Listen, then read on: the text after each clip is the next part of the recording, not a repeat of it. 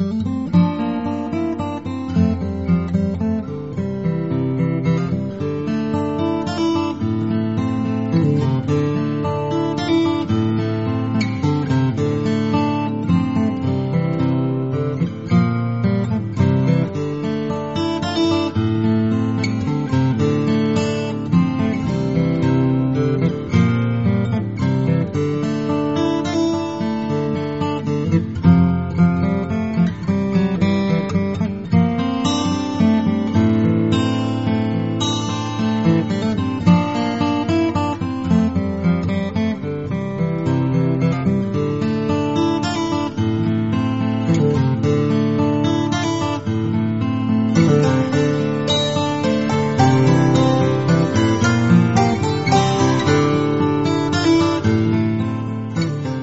Глава 10. Успех реформации в Германии.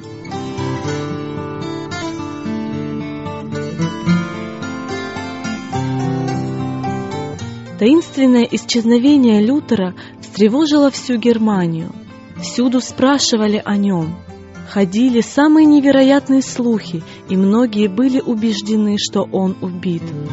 Не только его друзья, но и тысячи других кто еще не решился открыто встать на сторону реформации, скорбели о случившемся. Многие торжественно клялись отомстить за его смерть. Высшие папистские чины с ужасом осознавали, что народ возненавидел их, хотя вначале они и ликовали при мысли о смерти Лютера. Вскоре у них осталось одно единственное желание укрыться от народного гнева. Враги Лютера гораздо больше опасались его тайных действий, чем смелых и решительных поступков, совершаемых на свободе. Те, кто в своей ярости искали погубить этого отважного реформатора, теперь страшились его, беспомощного пленника. «Единственный способ спасти себя, — сказал кто-то из них, это с огнем в руках искать Лютера по всему миру и возвратить его народу. Императорский указ не имел никакой силы. Папские легаты были страшно возмущены, когда увидели, что судьба Лютера беспокоит народ намного больше, чем этот эдикт. Радостные известия о том, что он жив и в безопасности, в неприступной крепости, не только успокоили народ, но и вызвали взрыв глубокой симпатии к нему. Его сочинения теперь читали с еще большим рвением, чем прежде. Постоянно росло число людей, ставших на сторону этого героического человека, который так бесстрашно защищал Слово Божие. Реформация приобретала все больше размах. Семя, посеянное Лютером, сходило повсюду, его отсутствие позволяло совершить работу, которая не была сделана при нем. Когда выдающийся руководитель исчез, другие работники почувствовали особую ответственность. С обновленной верой и полной самоотдачей они выступили вперед, делая все возможное, чтобы славное начинание беспрепятственно развивалось и дальше. Но не бездействовал и сатана. Теперь он пытался совершить то, что делал всегда при любом пробуждении или реформаторском движении – обмануть и погубить людей, подменяя истину ложью. Подобно тому, как в первом столетии в христианской церкви появились лжехристы, так и теперь, в XVI веке, объявились лжепророки. Несколько человек, захваченные происходившим в христианском мире религиозным подъемом, вообразили, что им даны особые откровения неба, и объявили, что Господь поручил им довершить дело реформы, начатое Лютером. В действительности же они лишь губили все начинания Лютера. Ими был отвергнут один из основополагающих принципов реформации, гласящий, что Слово Божие является единственным правилом веры и жизни.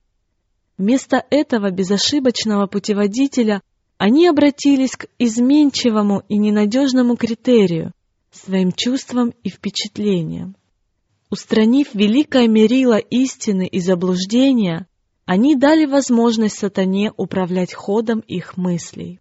Один из этих пророков утверждал, что им руководит сам ангел Гавриил. К нему присоединился некий студент, бросивший свои занятия и заявивший, что Господь наделил его необходимой мудростью для истолкования своего слова, а к ним, в свою очередь, примкнули другие люди, имевшие естественную склонность к фанатизму. Деятельность этих энтузиастов произвела немало шума. Проповеди Лютера помогли людям осознать необходимость реформы. Теперь же некоторые из этих искренних душ были введены в заблуждение новыми пророками. Руководители нового движения отправились в Виттенберг к Миланхтону и его сотрудникам и заявили о своих правах. Они говорили, «Мы посланы Богом наставлять народ, у нас самое близкое общение с Ним, нам известно будущее, мы пророки и апостолы, апеллирующие к доктору Лютеру». Все это смутило и озадачило реформаторов. До сих пор они еще не встречались ни с чем подобным и не знали, что предпринять. Меланхтон сказал, «Эти люди действительно во власти каких-то необыкновенных духов, но что это за духи? С одной стороны, надо быть осторожными, чтобы не угошать Духа Божьего, а с другой нужно быть внимательными, чтобы дух сатаны не обольстил нас. Вскоре обнаружились и плоды нового учения. Люди стали пренебрегать Библией и вскоре совершенно забросили ее. В учебных заведениях началось замешательство. Студенты, сбросив с себя все ограничения, оставили занятия и покинули университеты. Люди, которые считали себя ответственными за дело реформации, чуть было не довели его до полного краха. Сторонники Рима торжествующе восклицали «Еще одно последнее усилие, и все опять будет в наших руках». Когда до Вартбурга дошли известия об этом, Лютер с глубокой печалью сказал – я всегда ожидал, что сатана пошлет нам подобное бедствие. Он видел подлинную суть этих лжепророков и ту опасность, которая угрожала делу истины. Нападки папы и императора не вызывали у него такой тревоги и отчаяния, как это несчастье. Мнимые друзья реформации превратились в самых злейших ее врагов те самые истины, которые принесли его страдающей душе столько радости и утешения, сделались теперь причиной раздора и замешательства в церкви. В проведении реформ Дух Божий руководил Лютером, и под его водительством он совершил больше, чем вообще может сделать человек. Он не собирался действовать так решительно, как это произошло на самом деле – в его намерение не входило производить такие радикальные перемены. Он был только орудием в руках безграничного могущества. Размышляя о последствиях своей работы, он часто трепетал и однажды заметил, «Я согласился бы скорее десять раз умереть, нежели узнать, что мое учение принесло вред хотя бы одному человеку, пусть даже самому простому и темному. Впрочем, такого, конечно, не может быть, потому что мое учение и есть суть самого Евангелия. Виттенберг, центр реформации, один из первых подпал под власть фанатизма и беззакония. В этой прискорбной ситуации менее всего было повинно учение Лютера – но враги его по всей Германии утверждали именно это. В горести душевной он иногда спрашивал себя, неужели так бесславно окончится великое дело реформации? И снова после борения с Богом в молитве мир наполнил его сердце. «Это не мое дело, Господи, но Твое», — говорил он. Ты не допустишь, чтобы его опорочили суеверие и фанатизм.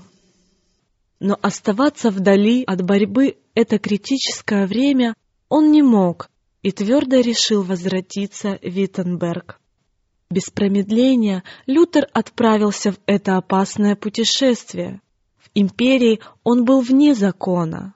Враги по-прежнему имели право убить его. Друзьям, как и прежде, запрещалось помогать ему и даже оказывать простое гостеприимство. Императорская власть предприняла самые строгие меры против его приверженцев. Но он видел, что работе Евангелия угрожала опасность, и во имя Господа бесстрашно выступил вперед, чтобы сражаться за истину. В своем письме Курфюрсту, изложив причины, побудившие его оставить Вартбург, Лютер далее писал «Да будет известно вашей княжеской милости, что я возвращаюсь в Виттенберг. Я приду туда под защитой более надежной, чем княжеская. Я не думаю о том, чтобы просить ваше высочество о покровительстве и защите, но полагаю, что мог бы защищать вас в большей степени, чем вы меня. Разумеется, если бы я узнал, что ваше высочество намерено защитить меня, то ни за что не пошел бы в Виттенберг. Это дело нельзя двигать мечом. Бог должен сделать все без помощи или согласия людей. Поэтому кто более всех верует, тот и защищен лучше всех. Во втором письме, написанном по дороге в Виттенберг, Лютер добавлял «Я готов навлечь на себя неудовольствие вашего сиятельства и гнев всего мира. Разве жители Виттенберга не мои овцы? Разве Бог не верил их мне?» И разве я не должен, если это необходимо, пойти на смерть ради них?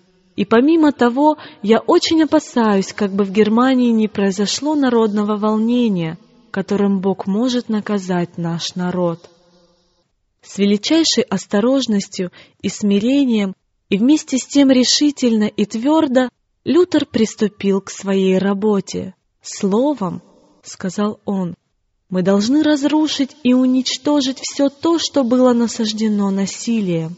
Я не намерен силой искоренять суеверие и неверие. Никого не следует принуждать. Свобода — это и есть сущность веры. Вскоре по всему Виттенбергу разнесся слух о возвращении Лютера и о том, что он будет проповедовать. Народ стекался со всех сторон, и вскоре церковь была переполнена.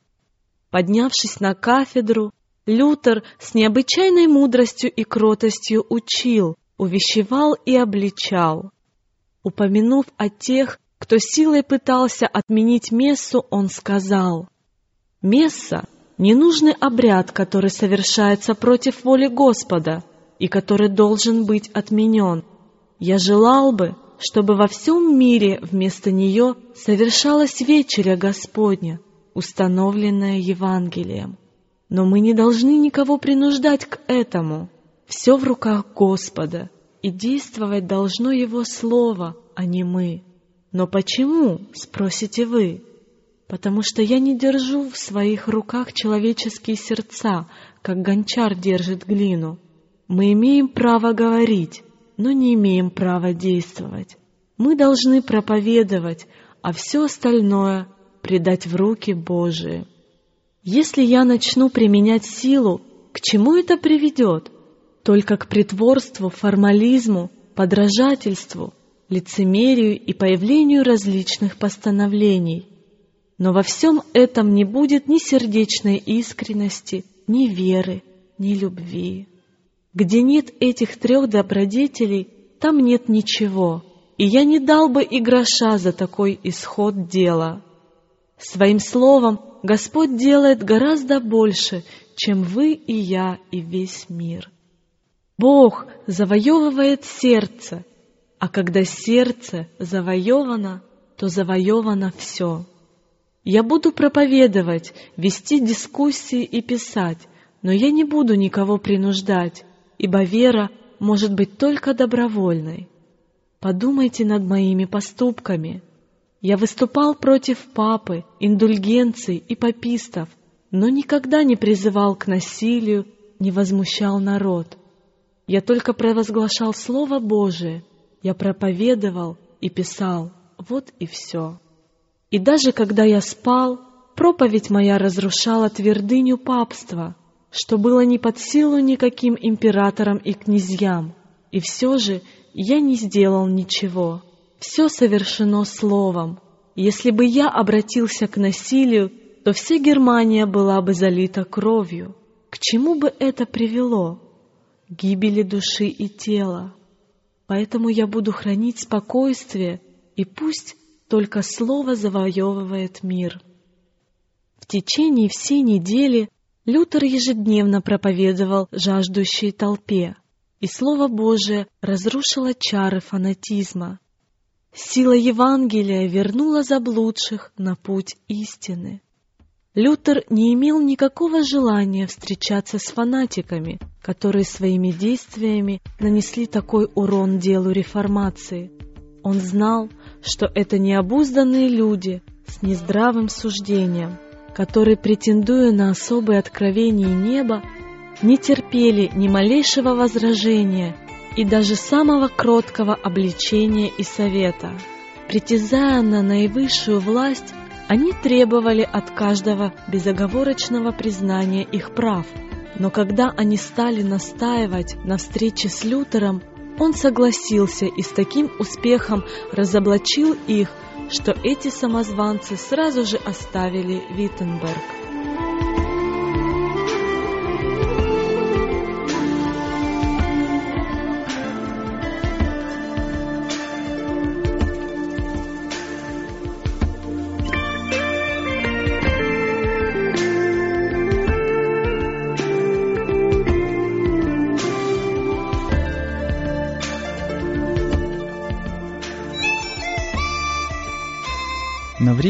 Это движение замерло, но спустя несколько лет фанатизм вспыхнул вновь, сопровождаясь еще большим насилием и вызывая еще более ужасные последствия.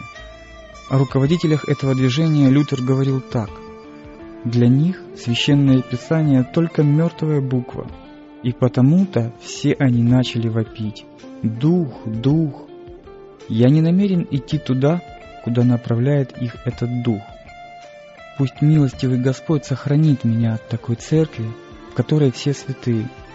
Я желаю быть вместе с простыми, слабыми и больными, с теми, кто сознает свои грехи, кто постоянно взывает к Богу из глубины своего сердца, умоляя Его об утешении и помощи.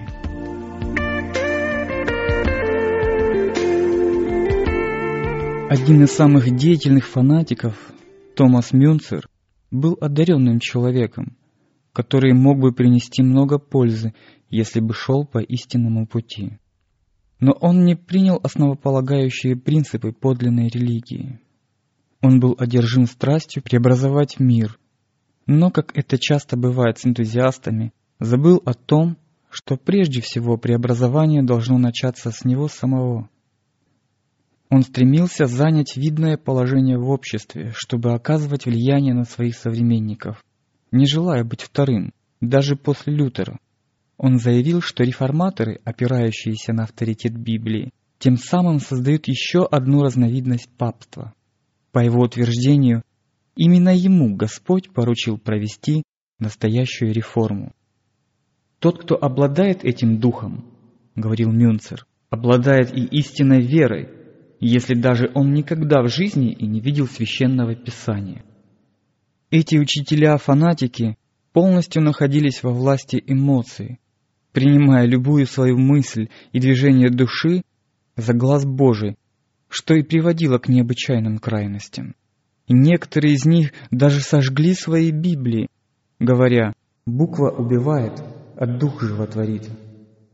Учение Мюнцера побуждало людей стремиться к чему-то необыкновенному, питая их гордость. Ведь их людские идеи и мнения ставились выше Слова Божьего. Тысячи последовали его учению. Вскоре он осудил любой порядок во время общественного богослужения и заявил, что повиноваться князьям значит пытаться служить и Богу, и Велиару.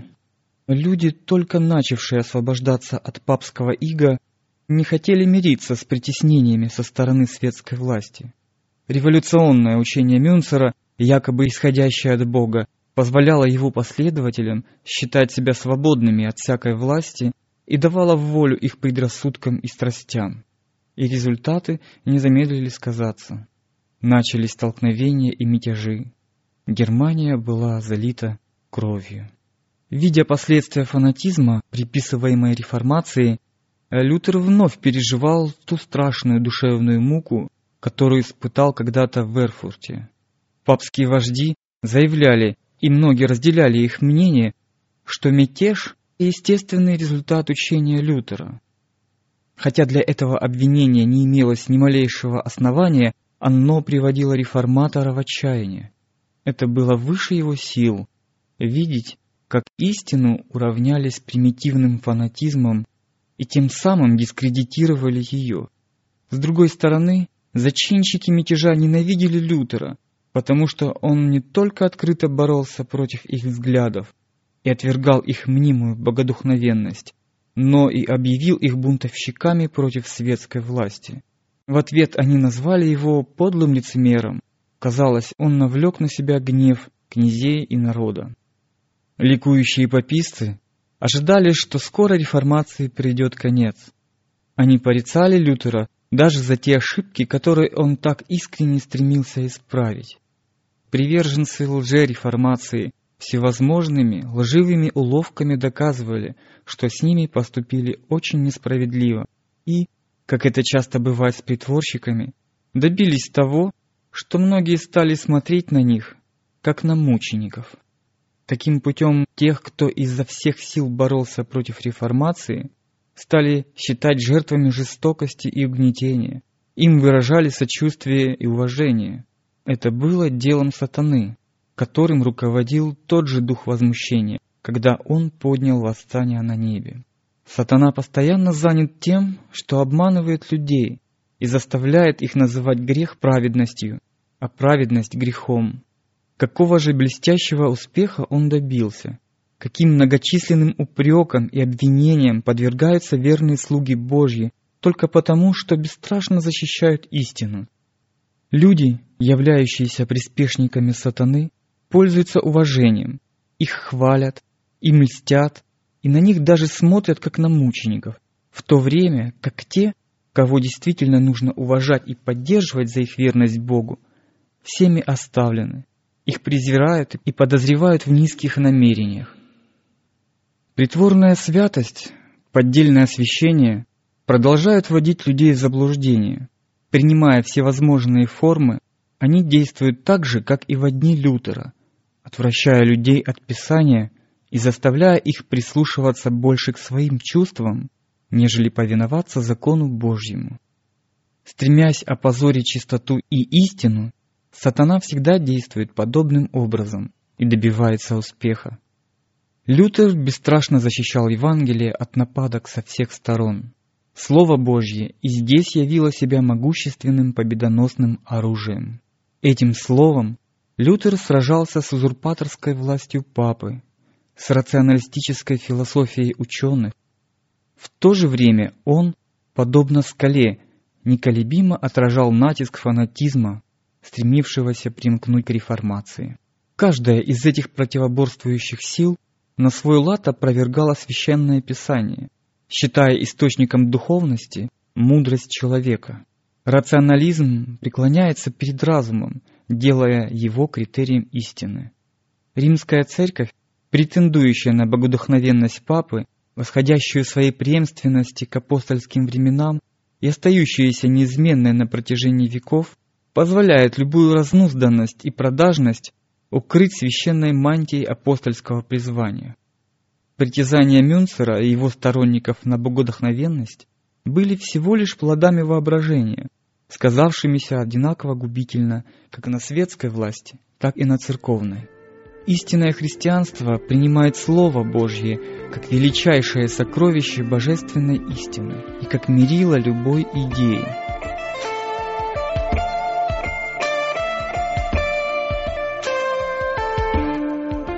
После возвращения из Вартбурга Лютер закончил перевод Нового Завета, и вскоре германский народ мог читать Евангелие на своем родном языке. Все, возлюбившие истину, с величайшей радостью приняли этот перевод Евангелия. Но те, кто держался человеческих традиций и установлений, с презрением отвергли его. Священники были встревожены тем, что простой народ получил возможность наравне с ними рассуждать о Слове Божьем, и теперь их невежество будет разоблачено. Их земная мудрость была бессильна против меча Духа. Призвав на помощь всю свою власть, Рим стремился воспрепятствовать распространению Писания, но все указы, анафемы и пытки оказались тщетными. Чем больше Рим осуждал и запрещал Библию, тем сильнее было желание народа узнать подлинную истину. Все грамотные люди стремились познакомиться со Словом Божьим.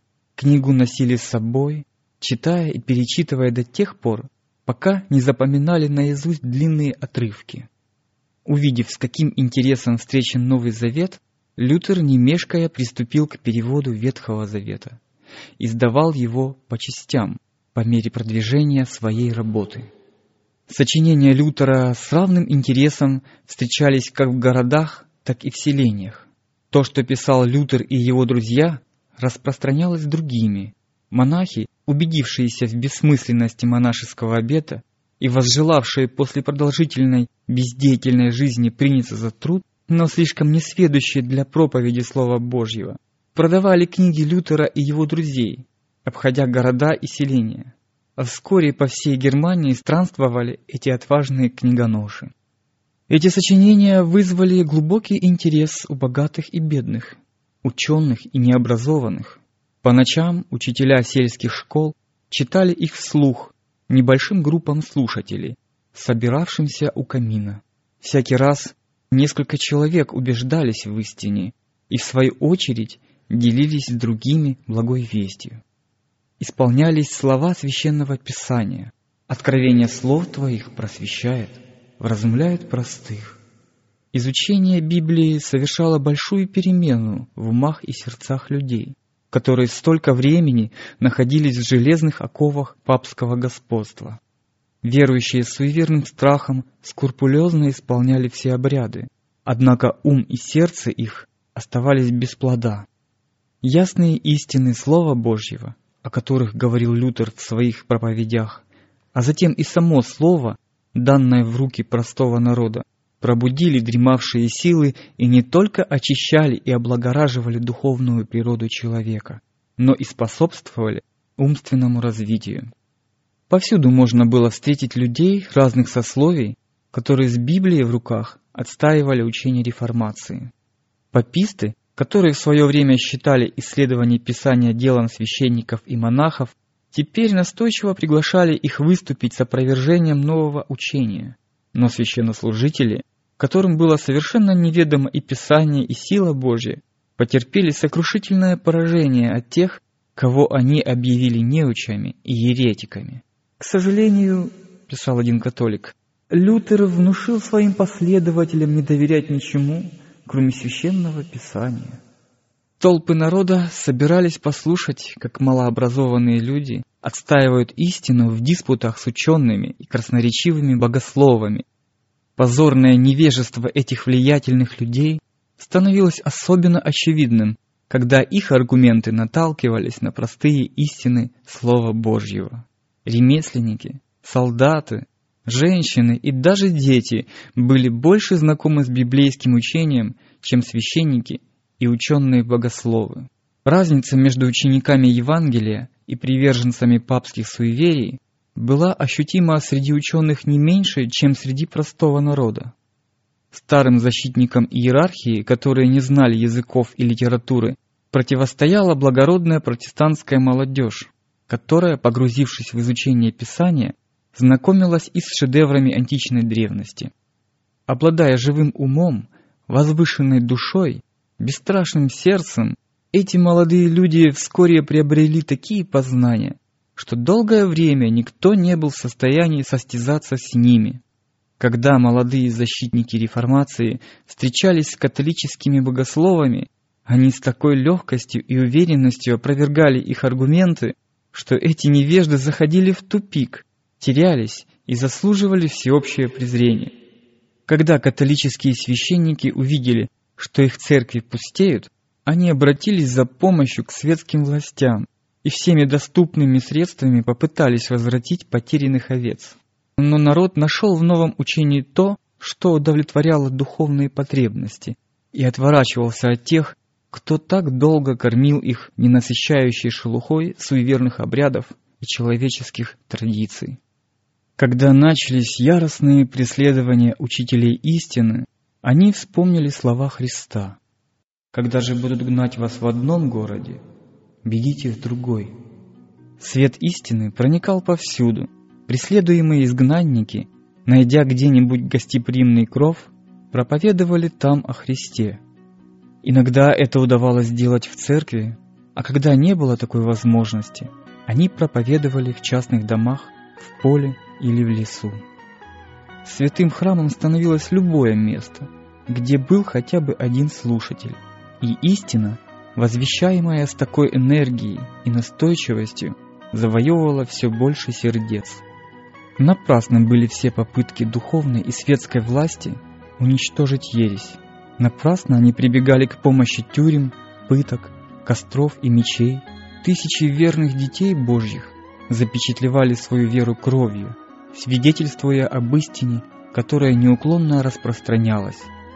Гонения только способствовали этому, а попытки дьявола соединить истину с фанатизмом привели к тому, что разница между работой сатаны и работой Бога стала еще отчетливее.